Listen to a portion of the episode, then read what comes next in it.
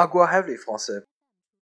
À quoi les Français? D'abord, pour un citadin surtout, vivre à la campagne, près de la nature, mot magique.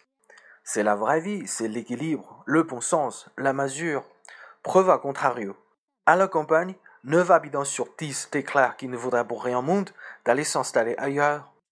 Quant à ceux qui vivent à la ville, étant bien que mal, s'en accommodent sans se sentir trop exigés ni frustrés, il s'invoque des avantages des compensations. Avantage, le nombre et la variété des distractions, un plus large éventail d'emplois, plus de produits de marchandises offerts, à la fois donation de larges possibilités de choix, et surtout de meilleures études pour les enfants. Compensation, les animaux domestiques, plus nombreux en France que partout ailleurs, la résidence secondaire et les mythes du débat. Un jour peut-être, c'est destiné, nous partons. Voilà où cette ancienne enseignante, devenue gérante de magasin dans une ville moyenne, se promet avec sa famille de vivre une réalité qui soit aussi belle qu'un rêve.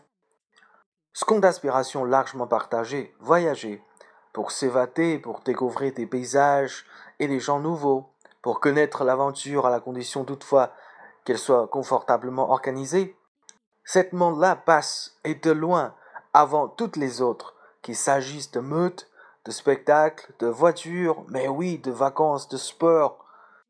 Des millions de Français s'endorment en rêvant qu'ils iront un jour à Tahiti, dont le nom revient sans cesse dans les histoires qu'ils racontent et se racontent, ou plus simplement, comme cette cheminote quinquagénaire qui est allée 15 fois à Londres à cause des réductions de billets gratuits, et qu'il s'envole enfin pour New York.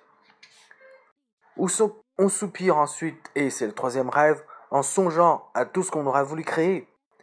Créer, c'est bien souvent bricoler, par coût ou par nécessité. Parfois peindre, plus souvent écrire. La vie d'artiste, quoi, explique cette veuve de 55 ans, qui aurait tant aimé être n'est pas la seule vivre de sa plume.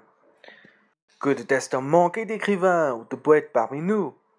À croire que chaque Français porte en lui son livre des raisons, comme cet horloger bijoutier de 79 ans qui a raconté en gros gaillé sa vie pour son petit-fils, mais ne veut pas mourir avant avoir été d'idée. Dernier rêve largement partagé, être propriétaire. Propriétaire de sa maison, avec un bout de jardin, même grand comme un mouchoir de bouche. Nous avons la passion de la pierre, probablement issue de la pénurie de logements de l'entre-deux-guerres, et qui nous tombe demain un petit héritage, un lot à la loterie, une bonne somme de tiercé. Nous aurons qu'en faire acheter ma maison, bien sûr,